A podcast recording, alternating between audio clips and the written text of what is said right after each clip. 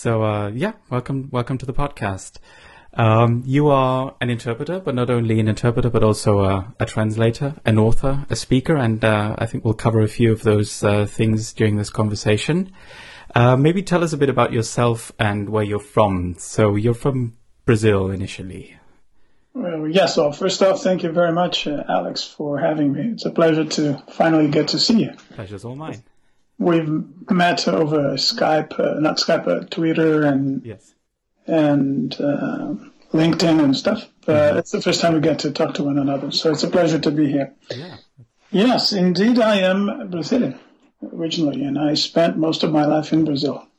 It was very recent. Um, only recently that I moved to the U.S. back in 2007 and stay there for about three years and then on to Europe where I find myself now in Geneva. Mm-hmm. Uh, you grew up in uh, Belo Horizonte, is that right? That's where I was born. Yeah. But I actually grew up in Brasilia, the capital of Brazil. I moved from Belo Horizonte to Brasilia at the age of five or six, more or less, and I never left until I was in my middle 40s mm. and I relocated to the U.S. Yeah. Um, and you didn't study interpreting. I think you sort of stumbled into into the profession or fell into to, into the profession as you as you put it. Um, can you tell us a bit uh, about maybe what what your uh, approach was to your professional life first. So you probably didn't want to become an interpreter straight, straight away because maybe that you would have done that. But um, I think you worked at the Brazilian Parliament for a while, and that was where your first interpreting assignment was. But but how did that come about? Did was that just an internship, or was that your first job? Uh, maybe tell us a bit about that. Sure. Actually, my background, my my first background is that of a physical educator. So that's what I went to school for and well, as far as my BA is concerned. So I went to to the University of Brasilia for that, graduated, and was in the business of teaching people how to swim and and run and running marathons myself and doing all sorts of of endurance sports. Mm-hmm. And then at a at a point, it was very hard to to sustain myself with that with that line of business. And the opportunity came about for me to take a contest, a public contest, to come work for the Brazilian parliament, which is a dream job in Brazil. Everybody yeah. pretty much uh, wants to land that job. I got approved. I, I passed the, the test, and I started working as a clerk, uh, you know, in, a, in an obscure department, not doing anything fun. So it had nothing to do with sports or anything. And or interpretation or translation, yeah. for that matter. And then one day, um, they realized that there was a guest coming, and you know, typical bureaucracy behavior in Brazil. They didn't realize until very late in the game that they, that they didn't have anybody to to play the role of interpreter. Yeah. And because I happened to have had a conversation with a colleague from that department a couple of days before, where he was asking me about languages and stuff, and I happened to speak English, he called me in despair and said, "Listen, we have this guy arriving, and so on. Can you can you be here uh, this afternoon?" And so on. I said, "Well, I've never done this. I mean, it's fine. I can I could help if it were someone, you know, someone I don't know, not as high up. Yeah. Because it turned out to that the guest that was coming was Prince Philip. Yeah. from England. And but again, I had no choice, and they went to see my boss. And before I knew, I was sitting in that uncomfortable chair between the the Speaker of the House then and Prince Philip. So that was my very first gig as a, as an interpreter. Before that, I had taken a leave of absence from the parliament and gone to Germany for a master's degree in my in biomechanics, whatever that is. Yeah. Having to do with physical education, again, in fitness and sports. And upon returning from Germany, where oh, I sorry, stayed. where in Germany exactly were you? Constance. Constance, so more or less in the south of Germany. Exactly. So I stayed there for about six months. The course got postponed. I had to come back because I had a scholarship and they were calling me back. Mm-hmm. And in that process, I got to I got in touch with a book on triathlon, the sport, mm-hmm. in English, and I was very, very enthusiastic about the sport, which was just being born. And I took it upon myself to translate the book. And I went around talking to a, a few publishers. No one was interested. Eventually, I I landed a, a, deal with the University of Brasilia Press. Mm-hmm. again, a very convoluted story because I happened to be teaching uh, swimming, uh, swimming classes to one particular person who was the chef de cabinet to the president of the university. And I complained that nobody listens to me. I mean, the university only wants to, to publish, you know, mythology and so on. Yeah. He said, well, write a letter. I'll, I'll, I'll take it to the president. Let's see, what is this? Mm-hmm. The following day, he had a, a, letter back saying that, yeah, fine, I find your project exciting. Go see this person. And it all happened. So that's how I got into translation. I had never translated anything before. All I had was just the knowledge of languages. Yeah. Translated that book, and I immensely enjoyed it. And as a result, when they called me, as terrified as I was to be there playing the role of interpreter, I was also very excited to be at least trying out and testing something new having to do with uh, translation, yeah. that is interpretation. So that's how it all started. The following week, they called me again because an ambassador was coming and so on. I liked it very much. There was a lot of adrenaline going. I didn't know oh, yeah. what I was doing, but I, I, enjoyed the adrenaline uh, uh, rush. Yeah. So, and then uh, later it became a, a full time occupation. I, I, left my job at the parliament mm-hmm. and set up a translation agency, which I ran for about 17 years in Brazil. And how did you know English? Did you teach it yourself? Because I think I read somewhere that you read uh, 1984 with a dictionary. but I exactly. you yes. knew at least yeah. some English at that point, I think. Yeah, yeah. language uh, was a, was an interesting journey. My father was an English teacher, but a very limited one, know, elementary school level mm. teacher. Did he teach English? No, that's that's the point. He never taught us English. Okay. But what he did was he provided a lot of incentive, and because I wanted to grow in my father's image, I was very interested in learning and showing him that I could do it as well, and so on and so forth. Mm. So I would take any opportunity to to try and speak English. And you know, back in the age, we didn't have the internet. We didn't have anything. Computers were not around. Mm. Uh, the first uh, VCR that came about was many years later. Yeah. And so we had no access to films or, or anything. Yeah. All we had to make do was some cartoons that we got from one particular bookstore at the airport. So I would go and, and buy a couple of cartoons and so on. And I had the impression, because I could get a, a gist of the stories, that I could speak English. Mm-hmm. But in fact, I only had the rudiments of the language. Yeah. But my father all along was pointing me, pointing me in the right directions and so on. He gave me a lot of incentive, but I pretty much uh, learned. You know, it was a patchwork. I went here, I took a course there, and so on. Mm. I have to give credit to a very close friend of mine, a colleague who also went to school with me.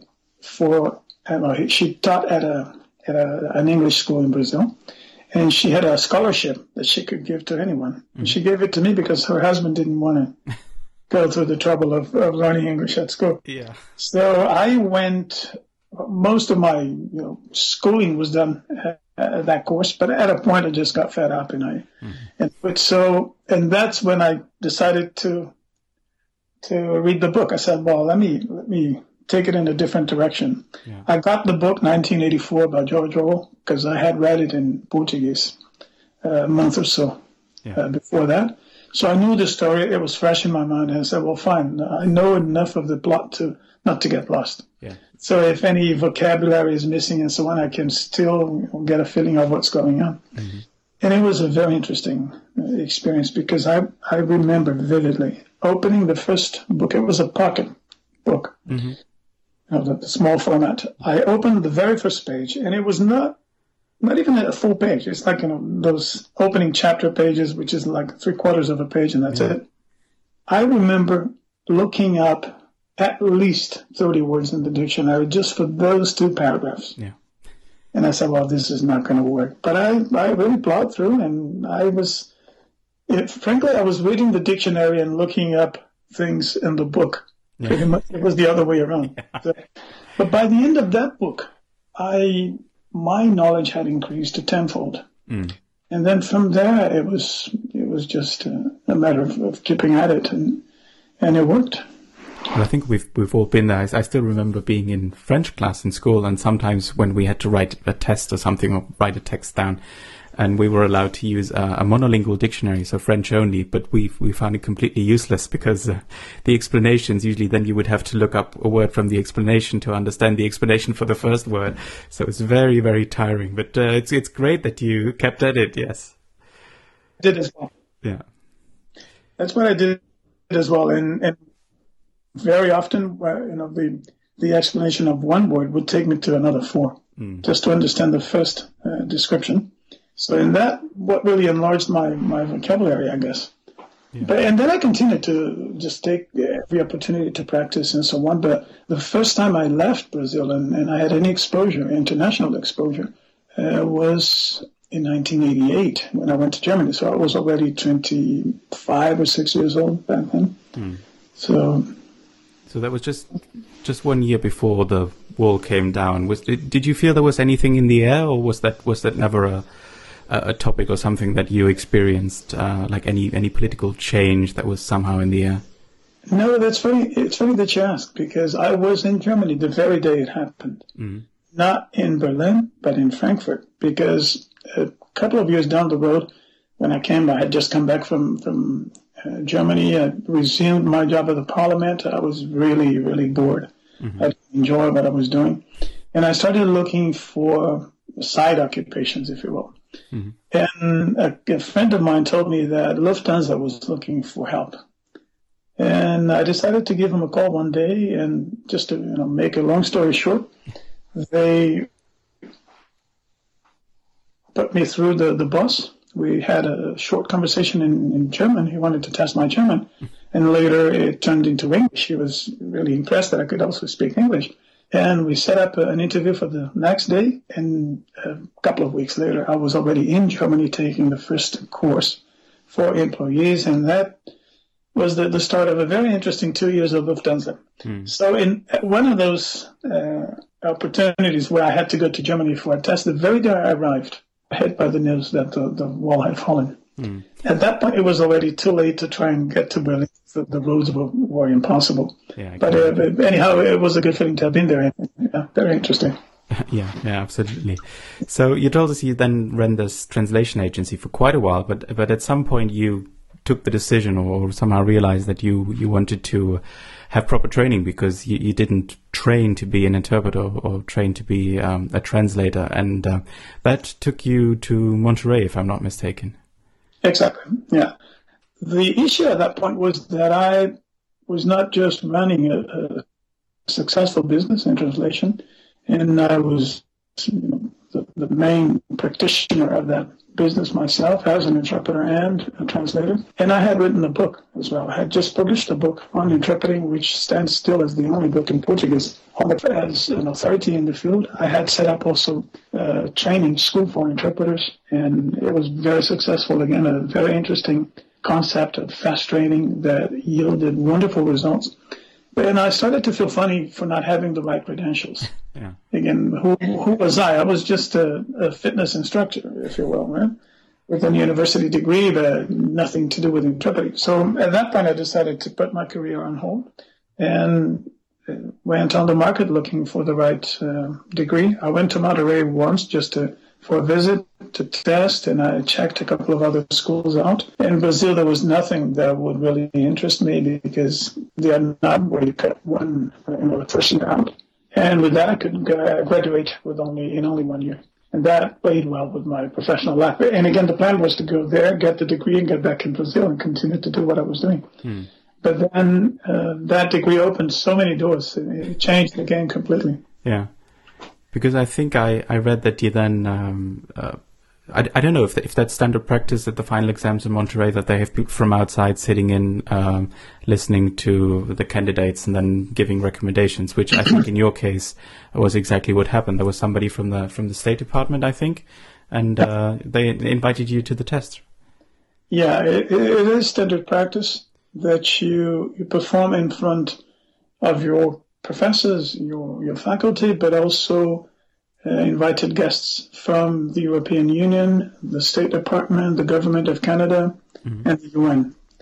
And at the end of one of my performances, it was actually a consecutive performance, uh, the lady who was then the chief interpreter of uh, State Department, Patsy Arizu, asked uh, me. We had a chat, and she said, "I want you to go to Washington and, and test."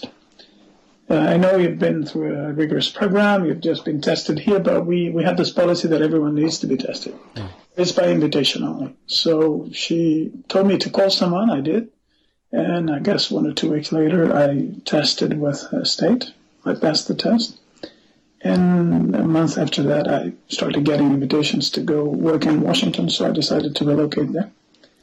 And then it was, it, it proved to, to be the right decision because I started working for State Department for all the big summits and and smaller events, but also very, very often for the OAS, Organization of American States, and the, the IMF was already um, quote unquote client of mine, the World Bank. So I felt really well accepted in, in Washington with a lot of room to grow.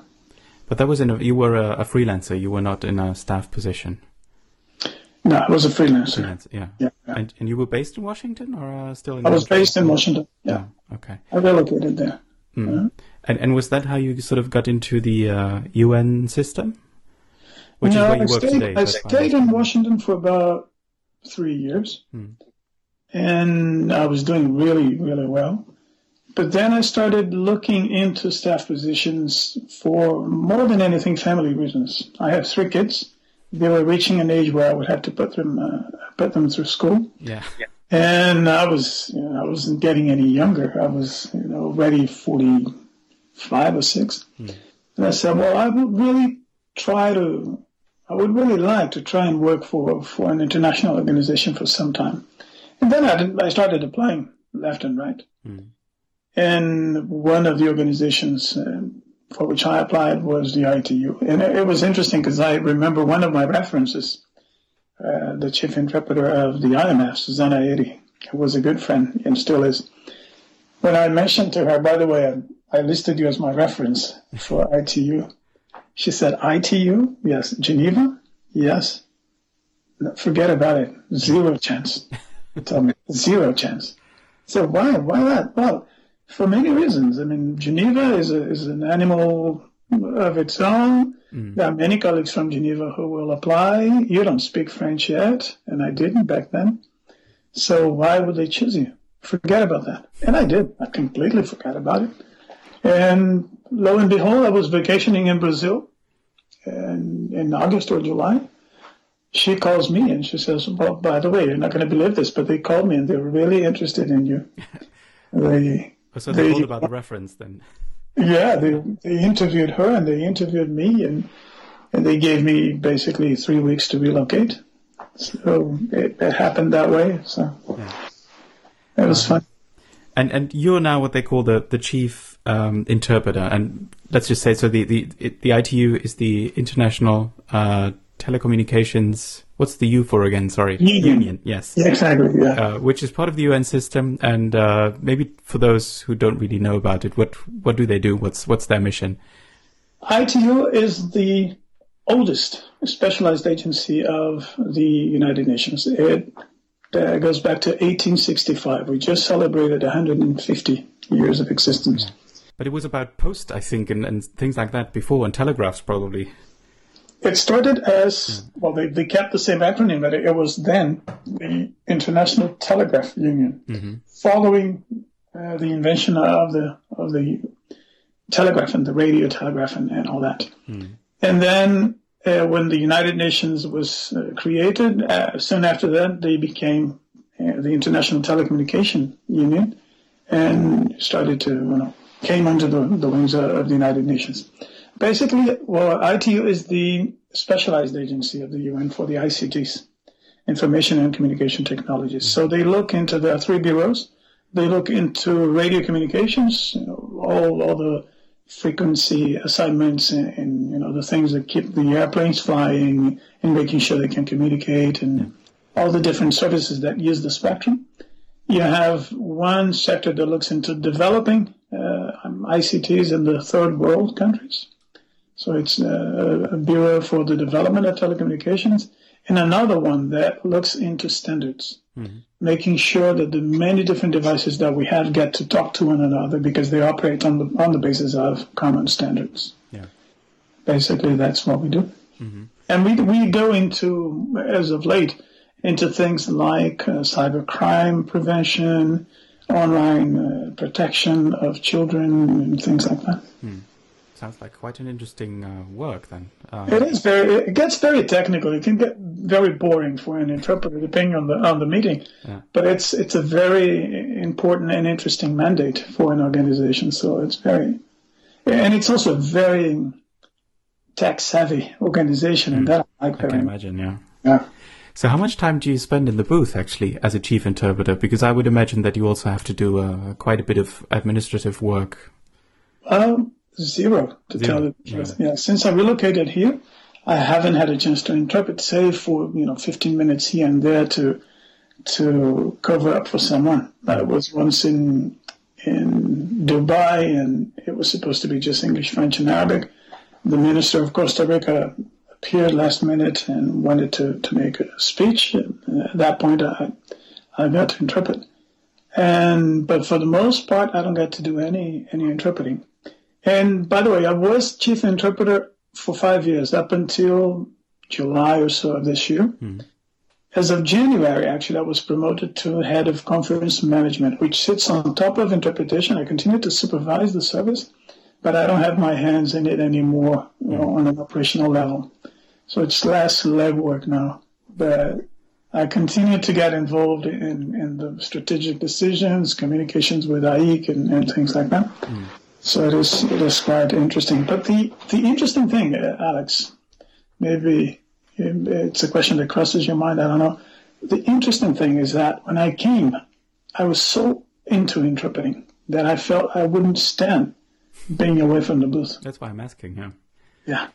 But in a matter of months, it was, I mean, everything else I was doing was so exciting because I was looking into things like remote participation and getting into the technology, getting to, to talk to the interpreters to make sure they are on board and so on. It's a change management process that we got to deal with mm. quite successfully. So many, many different things.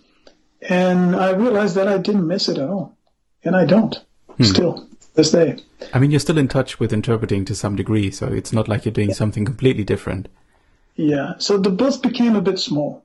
Yeah. I like the, the fact that I that I've been an interpreter for 25 years and I've been I've walked in the shoes of my colleagues. Mm. But more than anything, what I like doing now is mentoring the new generation, yeah. writing articles that you know help them understand what the challenges are, help them navigate some of the some of the issues, and teaches uh, them or teach them not the technicalities of the job per se, because there are many other sources for that information, mm. but more than anything, the right behavior, the right demeanor, which I think is what is really uh, lacking in the profession.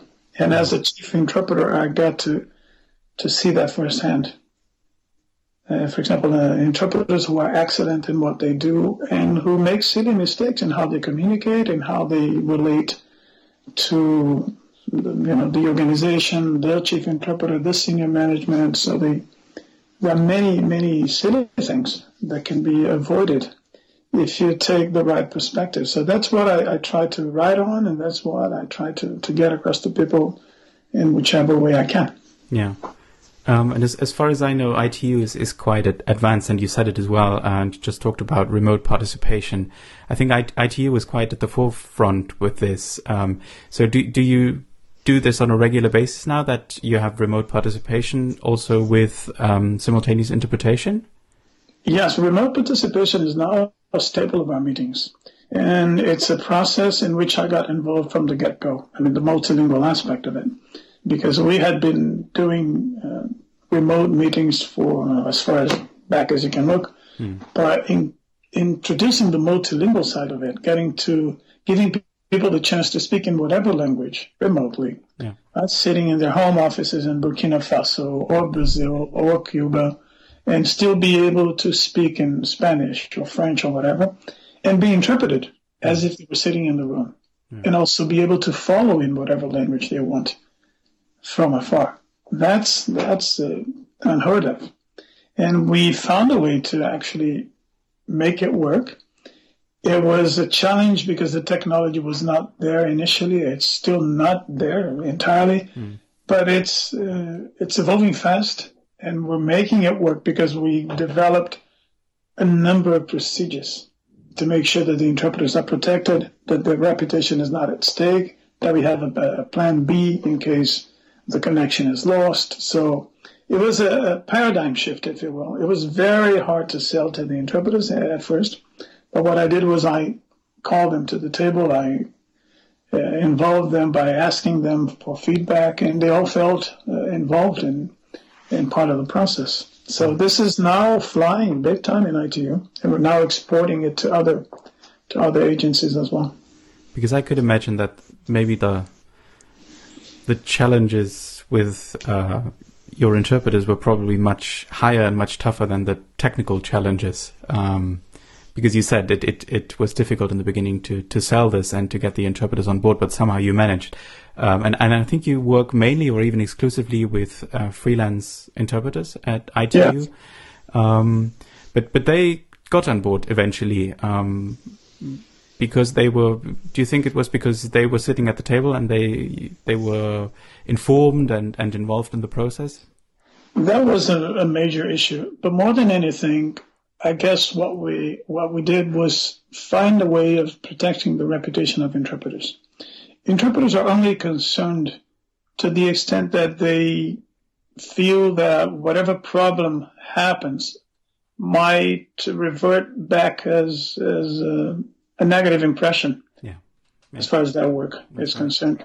So let's say you're in the middle of a meeting, the connection is so poor that you can't do anything about it, and you stop interpreting for whatever reason because it's undoable. Yeah. And then the delegates start, you know, get mad and start yelling at, at you and so on. And then that's the nightmare yeah. an interpreter fears the most.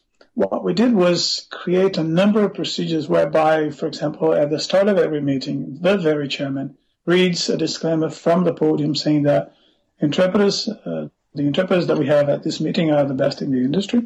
They've been trained to deal with very demanding uh, speeches and so on. Mm-hmm. But please understand that whatever is good quality for a delegate sitting in, in the, on the floor and enough for, for you to get the gist of it and so on is not uh, proper quality or good enough quality sometimes for an interpreter.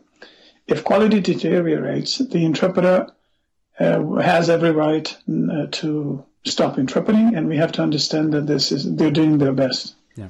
So, and then there's a series of uh, procedures in place. So, if anything bad happens, the interpreter, actually the, the uh, chef d'équipe, the team leader, or the chief interpreter, has a say in whether they continue to interpret or not. Also, every call is screened before. Mm-hmm. We screen the call to make sure it is doable, the interpreter, the, the team leader comes and listens to it.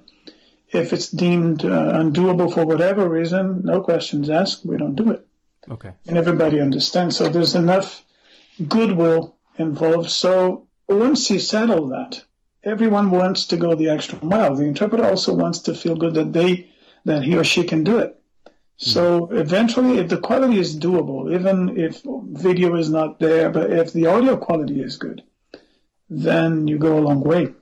Something interesting we did also was we hired uh, a person who in the past had been a disc jockey. So okay. someone who's used to a situation where if the music's not playing right, people will start yelling at them, mm-hmm. right? And the house comes down. Yeah. So, and this guy is very uh, knowledgeable in, in tweaking the, the audio signals, the, the the bass line and the you know the different frequencies and so on.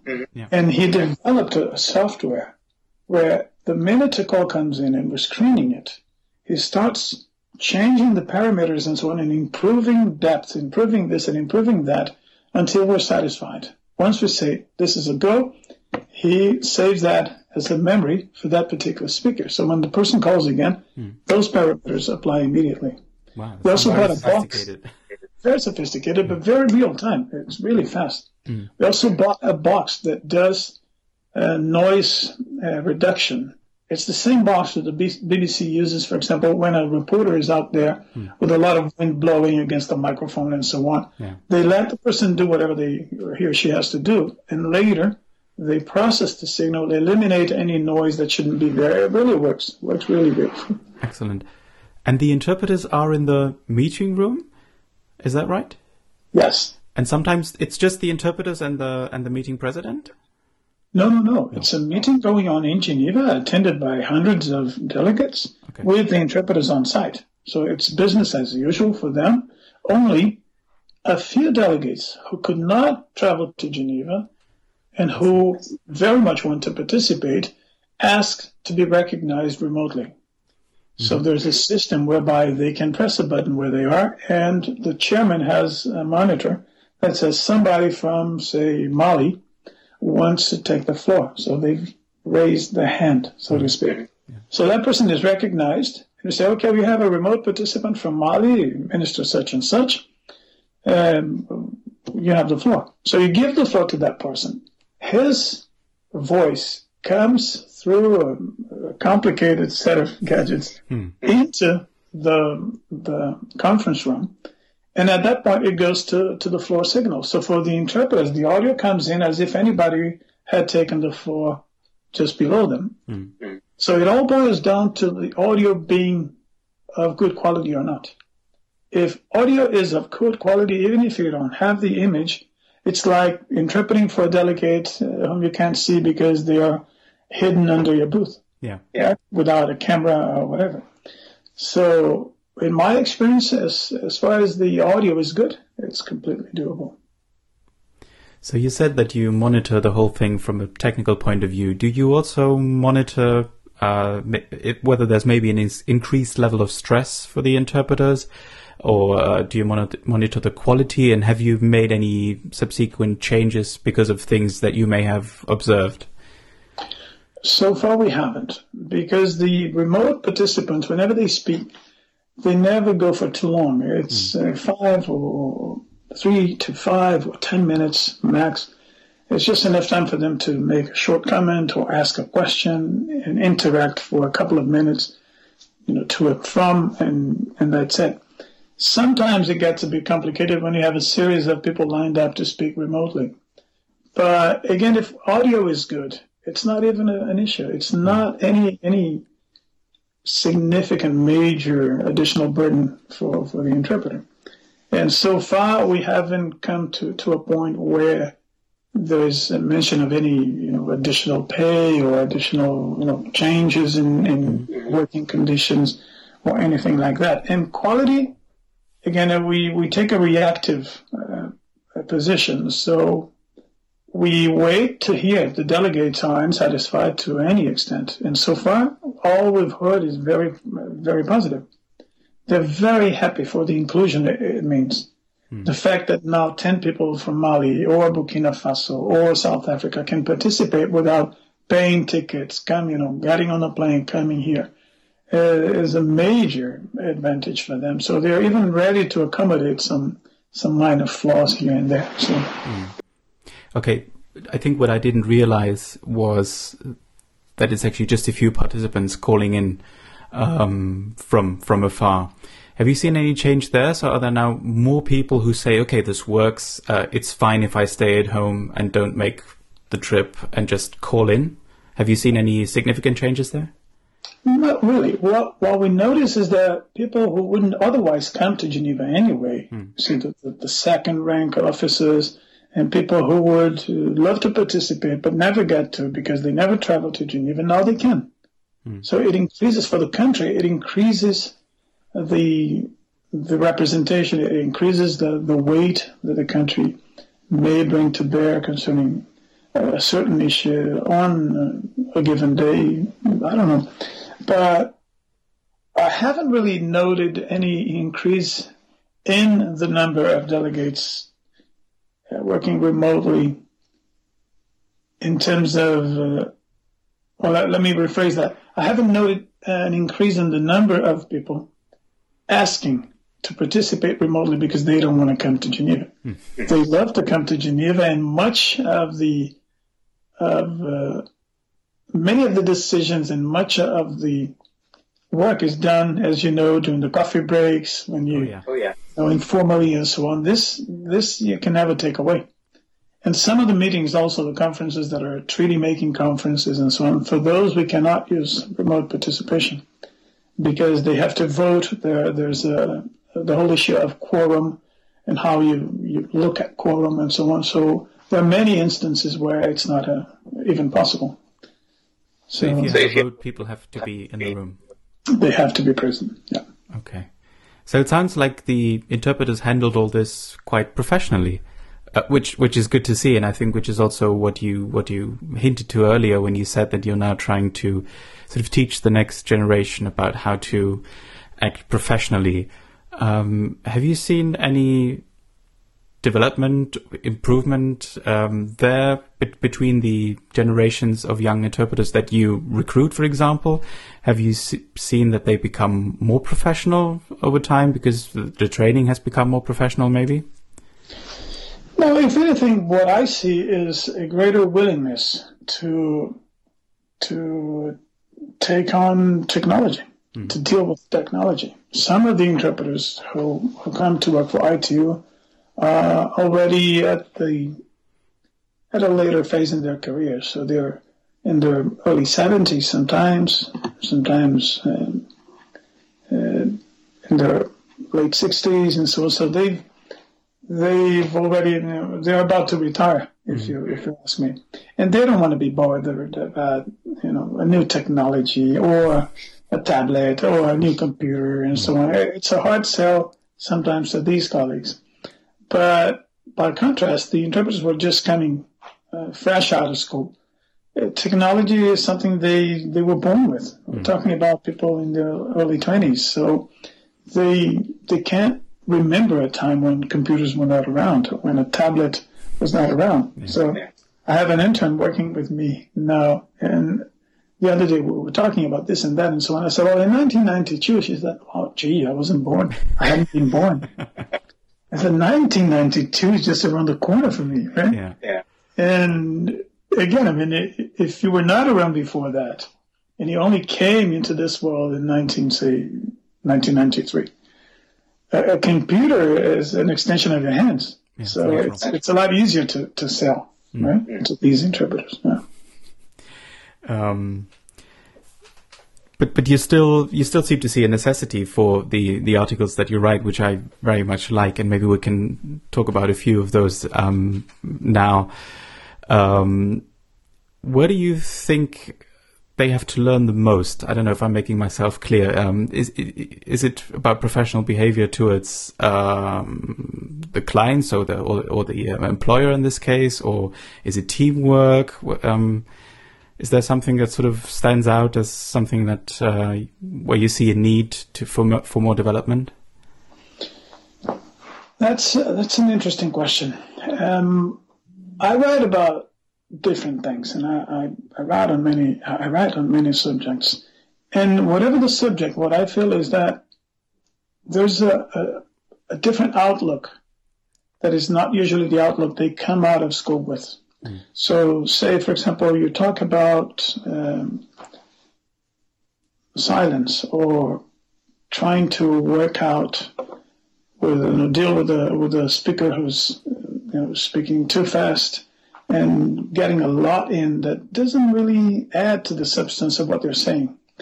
For an interpreter who just came out of school, they come with that notion that an interpreter has to get everything in. And it's my job to get every word in, and, and I, I'm not in the business of editing anybody else's words and so on and so forth. So what I try to do in whatever I write about is give people a different outlook, teach them how to step back, mm. to make you know, take a one step uh, backwards, and look at things from a different perspective, and, and and ask what if. What if I don't have to get everything in? How does that affect my delivery, my performance? And why don't I look at it uh, you know, from a different angle? So, for example, I wrote an article many, many, a couple of years ago about coping with fear.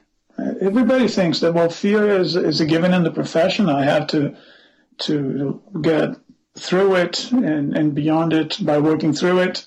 And it's a, a very bullheaded approach to it. Right? It's it's a forceful approach, a young approach. Mm. I'll put myself through it. I'm nervous, but I'll try to deny, and eventually I will conquer it.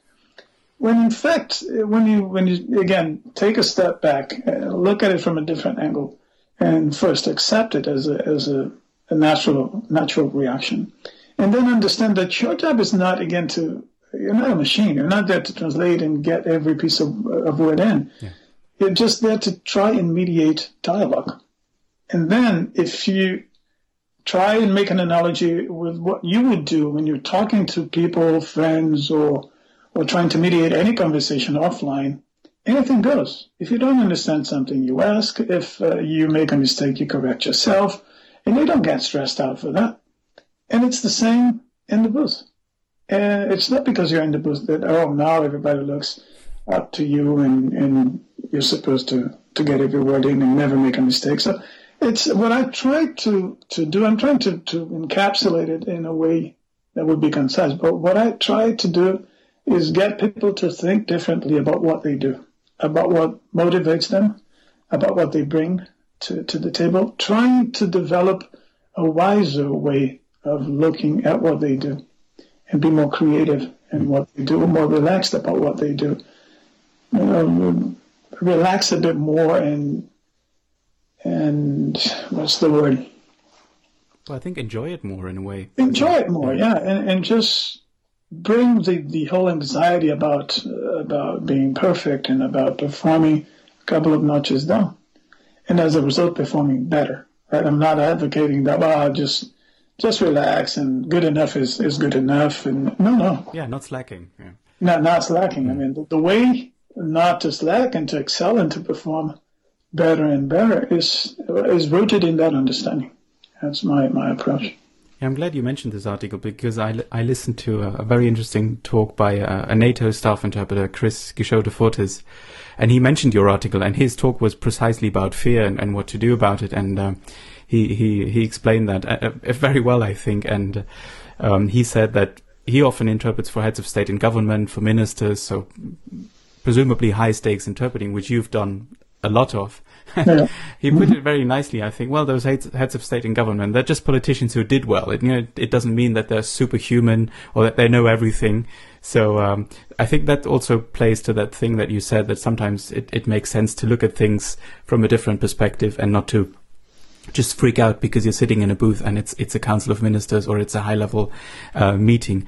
And uh, I think once you take that different perspective, that makes it I don't know if it makes it easier, but I think it makes it easier to enjoy it and maybe don't don't sweat it too much. Yeah. And I think that can be can be very helpful.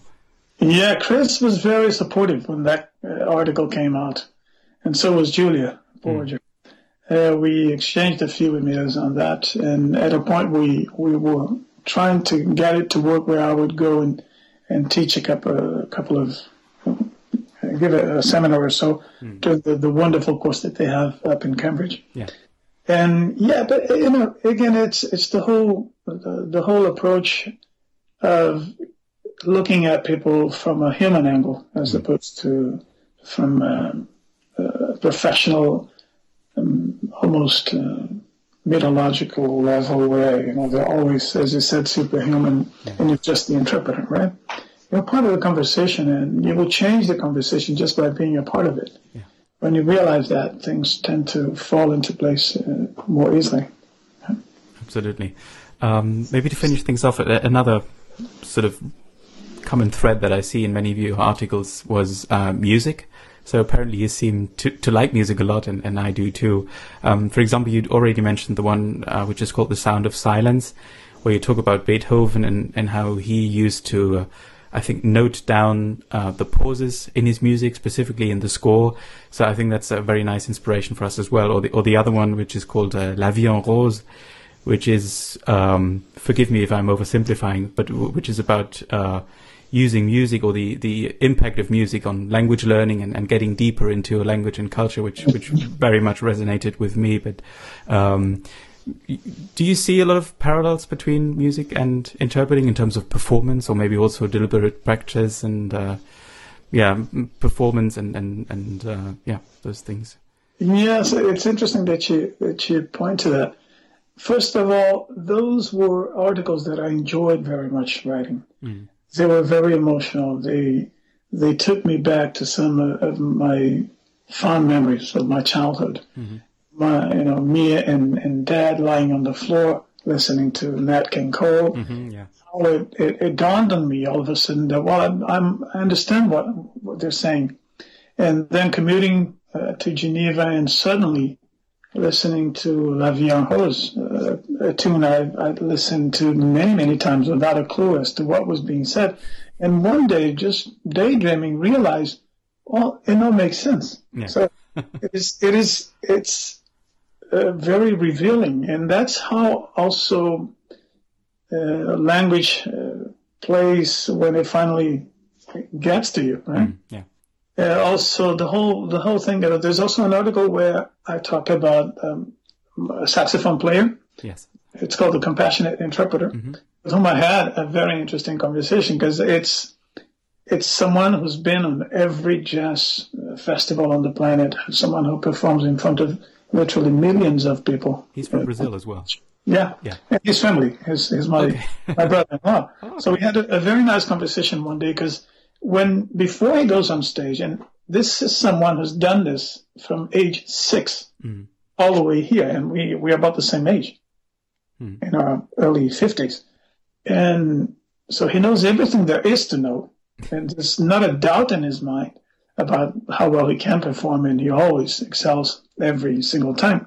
But before going on stage, he gets really introspective and he prays and he meditates and he gets really serious about it. Mm. And we had this wonderful, uh, wonderful conversation about why, why, do you do this? I mean, are you still nervous? I said, no, I'm not nervous, not, not in the least. But I understand the responsibility of being on stage. Mm. And I try to remind myself as to why it is that I'm doing it. And I continue to do it. It gives me strength to continue to do it because I realize that the reason I go on stage every day is to try and change at least one person on the audience. And I found that very beautiful That's because beautiful. it is, um, I remember, he told me, I remember how touched I was when as a kid I went to a concert Mm. and I said, I want to be a musician. I want to create that feeling and that experience to other people in the future. So when I go on stage, I put myself in that, in that mood. I have that responsibility. But many different people, other people, they play for different reasons. There are people who are angry because they're not recognized or whatever and so on, and it works for them.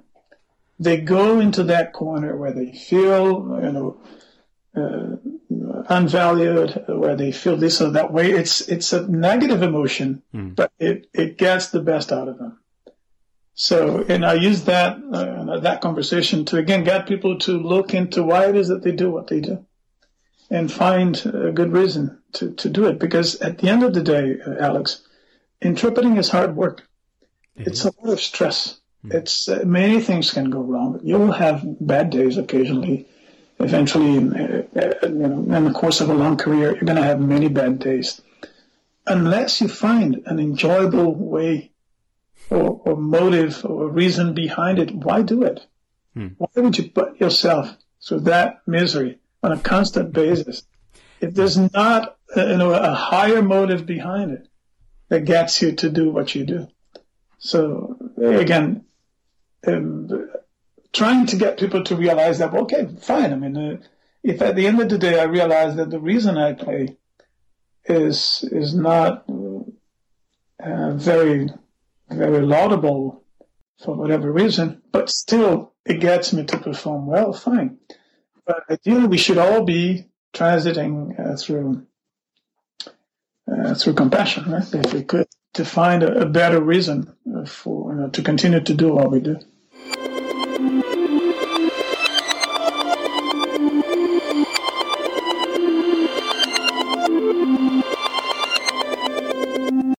So now one day we have to find a, a way of interviewing you. But we also need to hear from you. And, and I, I listened to the one podcast you had about how you became an interpreter. Mm, It was very nicely done. It was a, a very interesting uh, piece. But it would be good to also have you on the other side of the country, uh, answering some of the questions you're asking.